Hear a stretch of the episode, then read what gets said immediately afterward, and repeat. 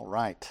As we uh, turn back to Hebrews 1, we will think about over the fact over the past 3 months we've been walking through this uh, amazing text of scripture. In fact, uh, we've been walking through this first chapter. We're almost to the end.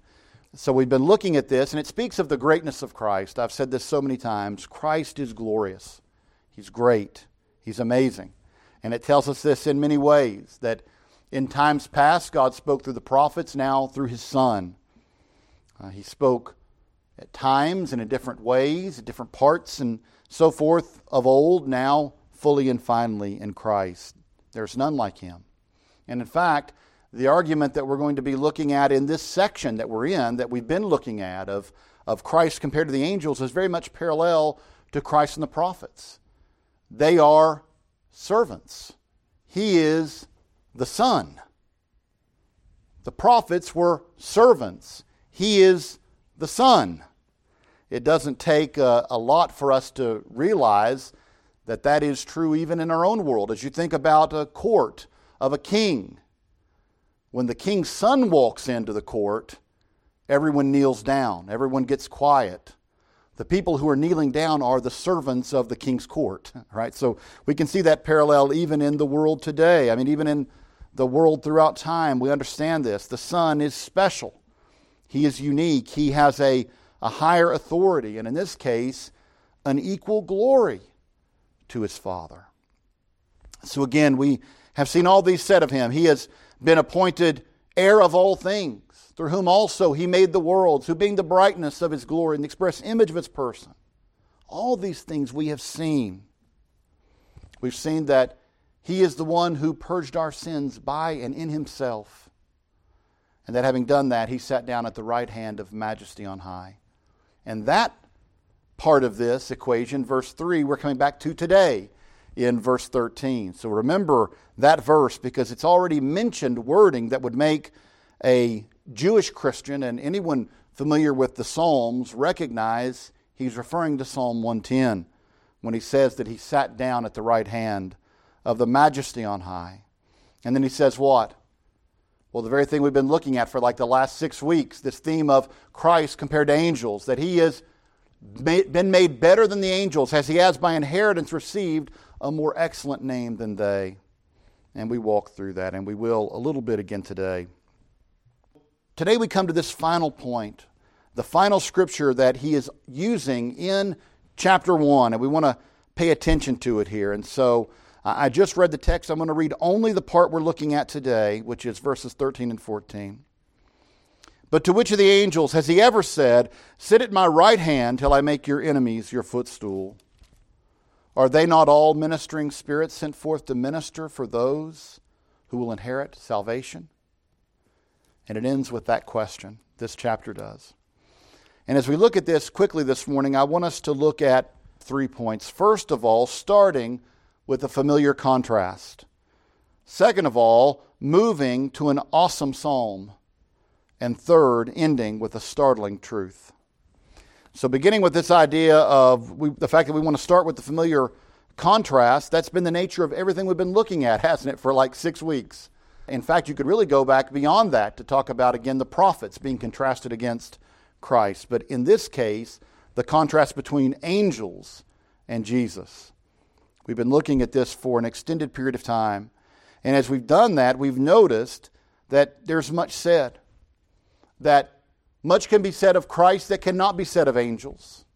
Much can be said of angels that cannot be said of Christ. And so the argument has been built that way. In fact, going back to Old Testament quotations, there have been seven of them that have laid out how Christ is greater than the angels. And so we've been looking at it. The angels were not called singularly the Son of God. Nowhere can you find that. They were called collectively the sons of God, but that's a phrase used of various groups. And, but never has it ever been said, You are my son to any angel. Neither were they the subject of the great covenantal promise of God's redemptive work in Jesus. For he's the fulfillment of the promise given to David. This Davidic covenant is fulfilled not in angels, but in Christ. He is the one, the seed of David, David's greater son. The angels are created beings. They are not God, they are not divine. Jesus, as truly and fully God, is eternal and thus uncreated. As we looked in Psalm 2 through this journey, it is said, a promise is made, but it's not made to any angel, that ask of me, and I will give you the nations as an inheritance. That's said to no angel, but it is said to Christ. It is said to this heir of David, Ask it of me, and I will give you all the nations for your inheritance. Now, that is another psalm uh, that is very much in view today when we come to Psalm 110, even though that's Psalm 2. Psalm 10 is thinking of Psalm 2, uh, and you'll see that. And so, again, keep that one in mind. Then we saw the economic assignment of angels, because the text says this. When he again brings his firstborn into the world, he says, What? Let all the angels of God worship him. So, angels are there to worship God. Christ being God is to be worshiped by the angels. Again, nowhere is it said that Christ should worship angels. You see, again, the relationship between them is set, isn't it? We've been looking at this now for an extended time. I'm not going to spend much time on this, but I want us to remember this. And then last week we saw that uh, this glorious Christology offered up, Psalm 45, this royal wedding psalm. And in this, it actually calls the Davidic king God. Now, there are many things in that psalm that you could read and, and work through and say this could be applied to David.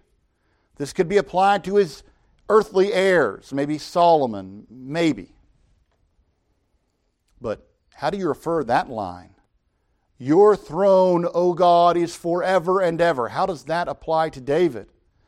How would God ever refer to David as, O God? He would not. And so that tells you that there is someone coming in this Davidic line that is pretty impressive. We should already recognize something unique about this Davidic promise. And the New Testament authors, including the author of Hebrews, says we have no trouble at all justifying or understanding that it's referring to Christ, who is himself God. Then he goes to Psalm 102, and again, it speaks in a way very clearly about these attributes that cannot apply to David, cannot apply to any angel or any king uh, in an earthly sense, but applies to this king, this son of David, seed of David, David's greater son, heir to his throne, in fact, heir to all the thrones of this one, these things can be said. That you made all that exists. Well, that can be said of Christ, but it cannot be said of David. And so again, we see this. Now, we've walked through these six Old Testament references and seen them as contrast between Christ and angels. And as we have done that, I don't think we need to exposit this text in that way necessarily. Uh, it is an important text. In fact, we'll come to again in a moment how important it is. But again, I don't think you need to hear this text too to go, oh, finally now I get it. Now I get that Christ is greater. Although this is kind of the big bat the author brings out to say, I'm going to drive the point home now. It's almost like spiking the football after scoring a touchdown. This quotation is amazing. But I don't think we need it because we recognize Christ is greater than the angels. And so I'm not going to do it in that sense. I want us to look at what it says about Christ and just think about it in terms of Christ and Him alone. But I don't, in doing that, want you to miss that the author is using it as a contrast. And so before we move forward, I want you to look at it again. He says in verse 13, But to which of the angels has he ever said, Sit at my right hand until I make your enemies your footstool? But it doesn't end there, does it? Go to 14. Are they not, now it's speaking of angels, are they not all ministering spirits sent forth to minister for those who will inherit salvation. So there's a contrast implied here, isn't there? Christ is king, enthroned in glory. At the right hand of the majesty on high, angels are described as ministers. The very thing the text just told us a couple of weeks ago. They are his ministers, they are his servants, his messengers. They are the ones who do the will of God. He sends them out. He gives them missions and, and things to accomplish. They do these things. They worship Him. They are glorious, but they are not God. Christ is the enthroned King of glory. And so, again, the contrast exists here. It exists. And in, like I said earlier, it parallels even verses 1 and 2, where you had servants, the prophets, who came and spoke, but now the Son has come and spoken. In the same way, the angels serve, they serve the king, but they also serve those who are the subjects of the king, those who inherit salvation through that king. And that's a glorious thing to think about. It's not our purpose today. It will be our purpose next Sunday. And so I invite you back for that uh, at that time. But again, there is a contrast here. We want to see that. I don't want us to, to leave this and not give the intention of the author to see a contrast between these two things. But I just have a feeling that you all already understand this, that you all have already accepted, yes, I think I have it by now, Christ is greater than the angels. And so I think we can look at Psalm 110, not just contrasting against the, the claim of angels, but against, in fact, uh, but just to look at it straight on and see what it says about our great and glorious King. So, moving on to this second point, moving to an awesome psalm. I don't know how else you can describe this. It is an awesome psalm. We come to this final Old Testament reference, and uh, it's just another reference in a line of seven references, but uh, it would also be unjust to this reference to say it that way, because this really is the culmination, if you will, of all the quotes that have come before. William Lane, the scholar, says that this is not just a concluding citation, but a climactic citation. And so that's an important one. Uh, Philip Hughes uh, used that word culmination, and I like that. It is a culminating quotation for all the author's been arguing throughout this chapter. I think you could argue rightly, uh, even not considering the Hebrews passage here, if you just said Psalm 110 is it a key verse or a key chapter of Scripture? Of course. Of course. In fact, in that list of the most important chapters of all the Scriptures in terms of biblical theology, Psalm 110 would be right there at the top. I mean, it would be a few with it, but it is incredibly important. In fact, uh, it is so essential that uh, I think we could say something that might even be a little bit shocking. We said al- along the way that if you understand Hebrews 1 1 through 4, you really understand broadly the entire argument of the letter. Now, there's detail you need, but you understand if you're in agreement, if you faithfully believe verses 1 through 4, then you're going to faithfully believe this letter. But I think you can argue that if you rightfully understand, rightfully divide Psalm 110, you also understand what this letter is arguing. Because much of the material that is at the heart of what Hebrews is arguing is found in Psalm 110. That is why Psalm 110 is the most quoted psalm in the New Testament. It is why Psalm 110, verse 1, quoted in today's text, is also the most quoted verse in the New Testament from the Old Testament. Right off the bat, that ought to tell you there's something important said here. If this is the most quoted verse of the Old Testament in the New Testament, and if this psalm is the most quoted psalm, it must tell you that this is saying something pretty important. And it is. It is saying something very important. So we could argue that studying Psalm 110 is one of the most fruitful things believers could do. To invest their time in this psalm, to study the psalm, to read this psalm, to meditate upon it, to read helpful works upon it. It will help us because it is a key text of Scripture. When we talk about biblical theology, we talk about kind of the biblical overarching argument of what the Bible is telling us. Psalm 110 is essential to that. In fact, if you think about it, you've got in this psalm, as we'll come to it, a reference to the priestly order of Melchizedek. Where else is that found? Genesis. Barely mentioned. Melchizedek shows up on the scene. Abraham encounters him and then Hebrews at length. And the link between them is Psalm 110. Psalm 110. My friends, we need to recognize how important this psalm is. And so as we come to it, I want us to, to, to do something here. I want us to, to hear one thing again that I often say as we go through an Old Testament scripture in a New Testament book. This happens a lot as we go through these letters, but I have to say it to remind us. So often scholars will say, Paul or the author of Hebrews or whomever it is that is quoting the Old Testament, they say, oh, they abuse the text.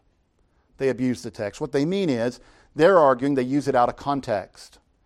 Well, first of all, we know that if the inspired New Testament author uses it in any context, it is the proper context, inspired by the Holy Spirit, but also, and this is very important for when you're doing your own personal study, go back and read the entirety of the passage or psalm or whatever is being referenced, because this is shorthand. When the author of Hebrews says, here I'm going to quote uh, Psalm 110.1, he really means go back and look at Psalm 110. He's not just saying, I'm borrowing one verse that helps make an argument. He's saying, Psalm 110 tells you what I'm telling you. The argument of it. We've tried to look at this along the way, certainly through Romans. Many of the complaints of scholars about the way Paul used the Old Testament are cleared up if you don't just read the one verse. But if you go back and read the entirety of the passage and see that Paul is actually right on the money theologically with what the passage was talking about. So, again, as we come to Psalm 110, let's actually take the time to read the psalm. So, if you got your Bibles, please be turning to Psalm 110 and it's attributed to David, a psalm of David, and that is incredibly important. If there was ever a psalm that we said is the inscription right, we know this one is right because Jesus said David wrote this psalm. And if Jesus said it, then there's no more debate about it. And uh, so we come now to Psalm 110, a psalm of David, and listen to what it says The Lord said to my Lord, Sit at my right hand till I make your enemies your footstool. The Lord shall send the rod of your strength out of Zion, rule in the midst of your enemies. Your people shall be volunteers in the day of your power, in the beauties of holiness from the womb of the morning. You have the dew of your mouth. The Lord has sworn and will not relent. You are a priest forever, according to the order of Melchizedek. The Lord is at your right hand. He shall execute kings in the day of his wrath. He shall judge among the nations. He shall fill the places with dead bodies. He shall execute the heads of many countries. He shall drink the brook by the wayside. Therefore, he shall lift up the head. Now, this is an amazing psalm, an important psalm, a key psalm. We've been saying that, of course. But I want us to just walk through it for a moment and see what's said here and why it's so key. Many things are foundational to what the apostles argue, and they're found in this very psalm. So it begins, The Lord said to my Lord. Now, if you're familiar with the New Testament, particularly the uh, Synoptic Gospels, you know that Jesus challenges some opponents with this very wording. He says, You've heard it said, you know that David said, The Lord said to my Lord. That's David saying that. The Lord, this is the term Jehovah or Yahweh, said to my Lord, that word is Adonai. It means Lord or Master. Yahweh, God's covenantal name, said to my Master, Jesus said, uh, was he not speaking to his own descendant, his own heir, the Messiah? And of course, all Jews say yes. And so the question Jesus is asking is how can David say of his descendant, how can he call him Lord? Now, we've spoken about this before. There's a bit of rabbinical argument in this because, uh, as this letter of Hebrews will argue, it says that Abraham recognized Melchizedek as greater than himself. Why? Because he paid a tithe to Melchizedek. And in doing so, that meant Levi recognized, or Aaron recognized, that the, the priesthood of Melchizedek was greater than his own because he was still in Abraham's loins when Abraham paid that tithe. Now, what does he mean? It really means this Jewish argument that a descendant cannot be greater than his father. If Levi came from Abraham, if this is the idea the Levitical priesthood came this way, then if Abraham recognized the greatness of Melchizedek over himself, then he's greater than Aaron. We're going to come to this if you're confused a little bit. We're going to come to this in time. But again, this is the argument. How can David looking to a future descendant who is his son, son, son, sons, go on and on and on, how can he say of that descendant that he is greater than David? He calls him my Adonai. My Lord, my Master. For David to call anyone his Adonai would usually be a reference to God. So Yahweh, the covenantal name of God, said to my Lord, Sit at my right hand till I make your enemies your footstool. And by the way, our purpose is not to preach the, the passage in the Gospels, but they don't have an answer, do they? When Jesus challenges them in this, how does David rightfully call him his Lord? They have no answer. Because there is no answer outside of it speaking of Christ, the Son of God, who took on flesh and dwelt among us. So again, as we come to this, we see in this promise that Yahweh is making to his Lord is sit at my right hand, be enthroned in the place of honor, majesty, and power, be enthroned at my right hand, and stay there in this position of reigning until I make all your enemies your footstool. The Scottish theologian John Brown had much to say about this. He said, uh, To make someone a footstool is something that we might miss the importance of, but it means that this enemy is made so inert, so undangerous, so safe that you can sit in your chair and rest your feet upon them in your presence. In your presence. It's the idea of subjecting someone so fully, so in such a humiliating way that they are the prop for your feet as you rest. Now think of how lowly you would see a person to say, Get down here on the floor so I can put my feet on your back. The point of this is to say those who are in opposition to Christ, those who have stood in opposition to Him, will be humiliated, humbled, brought low. They will have no ability to stand against Him on that day. I said earlier we're going to be referring back to Psalm 2. If you go back to Psalm 2, you don't have to, you can just go off memory, but if you want to, certainly you can. Psalm 2 makes the argument of the vanity of the kings of the earth. You may remember they're plotting. They're plotting against the Lord and his Messiah. The Lord and his anointed. That's what that means, his Messiah. Remember what God's response is to all their plotting and planning against him? He laughs. He laughs. Those who have raised themselves up in opposition against God will be brought low. There is no question about it.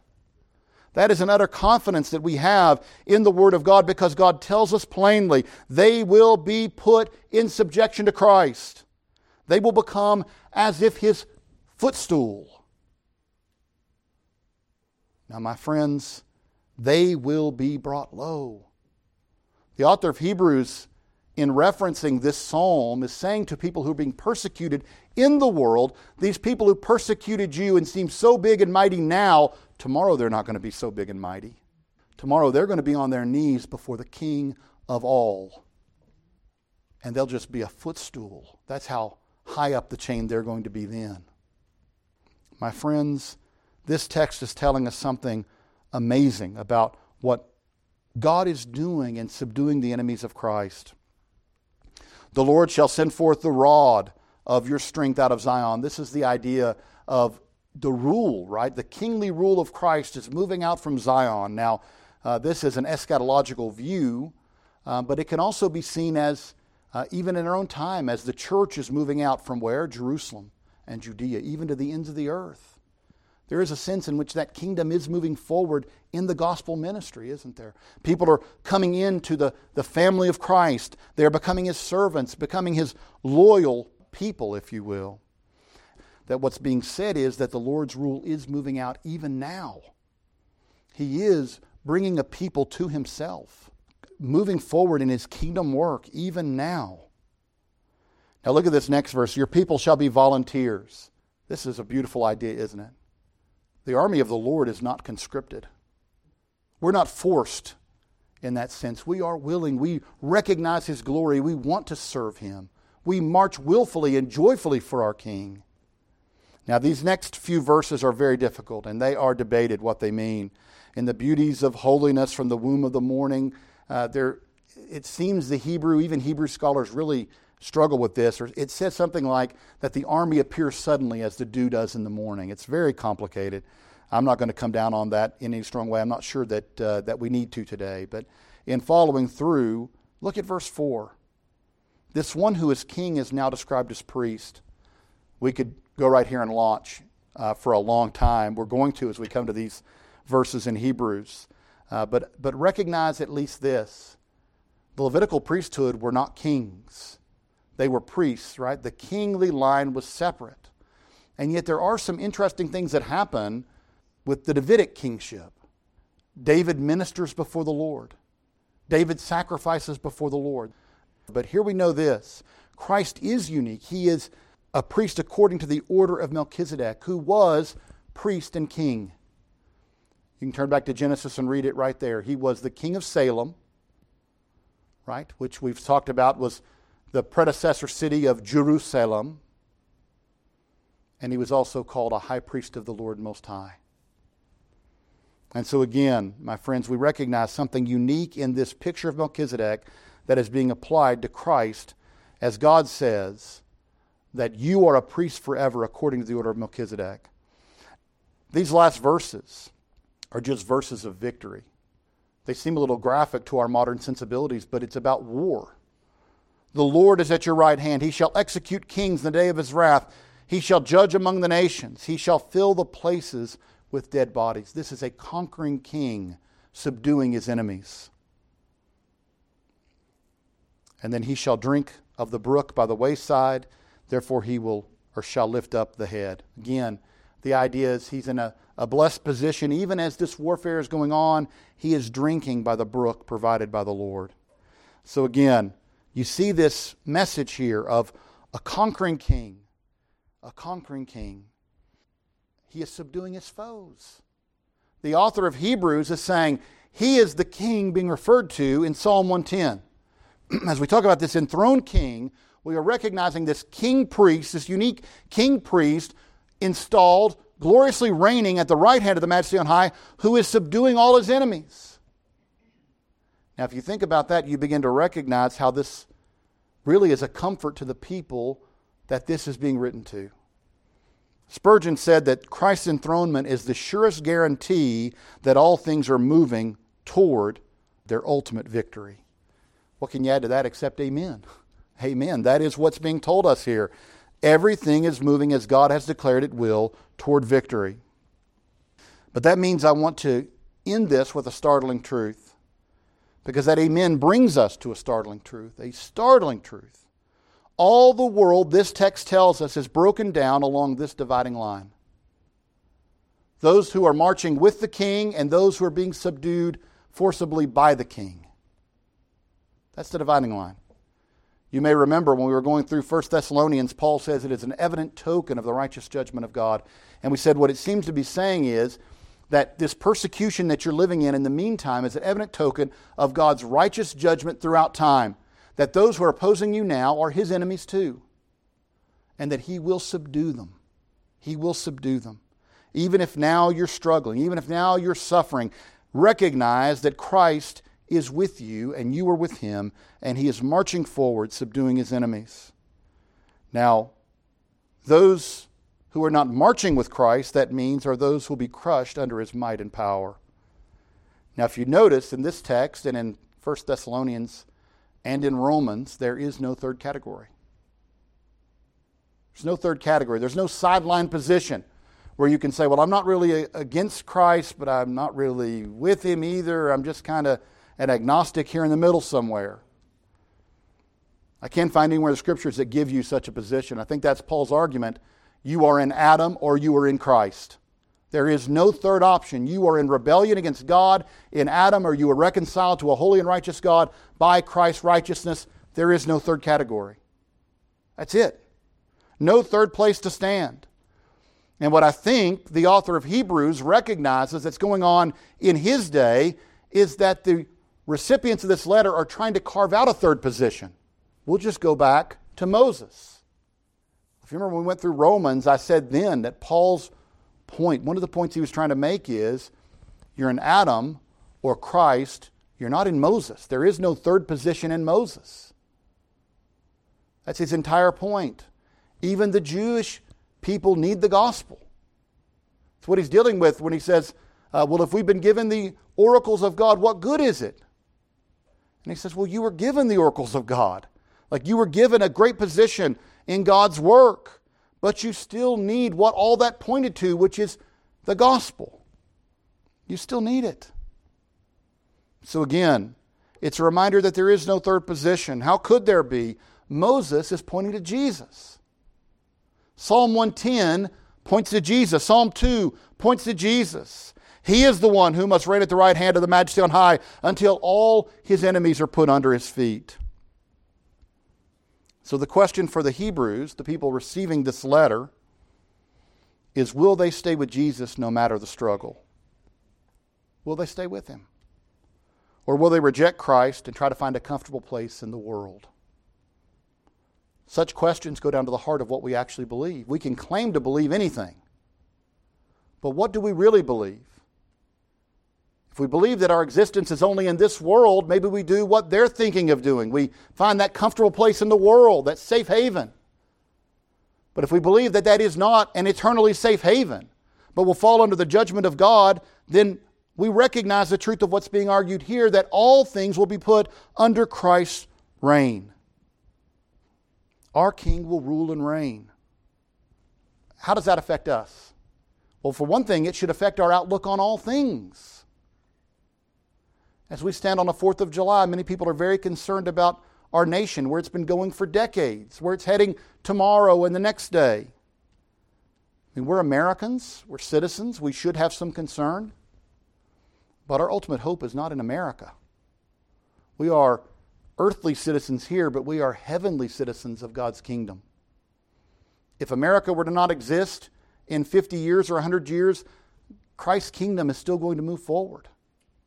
So we have an utter confidence that transcends anything that goes on in this world. An utter confidence that's given to us by the Word of God that tells us that He is subduing all His enemies. And so we have to proclaim this truth and it's also why the enemy wants so badly to silence the churches. Because we're the only people who are making such an argument, who are telling the world that all things will ultimately work out. They will be subdued under Christ's feet. That's what C.S. Lewis said 70 years ago. In the aftermath of a great world war, he wrote the following Enemy occupied territory. That is what the world is. Christianity is the story of how the rightful king landed you might say, in disguise, and is calling us all to take part in a great campaign of sabotage. When you go to church, you are really listening in to the secret wireless from our friends. That is why the enemy is so anxious to prevent us from going. You know, I don't want to get too much on current events, but I did find it amazing last year. I know many of you did as well that under the same guidelines, casinos could open, bars could open, but churches couldn't. Why is that the case? Why did people seem to want churches closed down? Well, C.S. Lewis told you 70 years ago. 70 years ago. And we can find some Christian authors who wrote about it long before then that the world does not want the Word of God preached, does not want the gospel of God preached. So, has the enemy's strategy really changed? I don't think so. But that's the larger kind of societal implications, but I think there are also some personal implications. What are we to do about Jesus, this righteous and holy King Priest?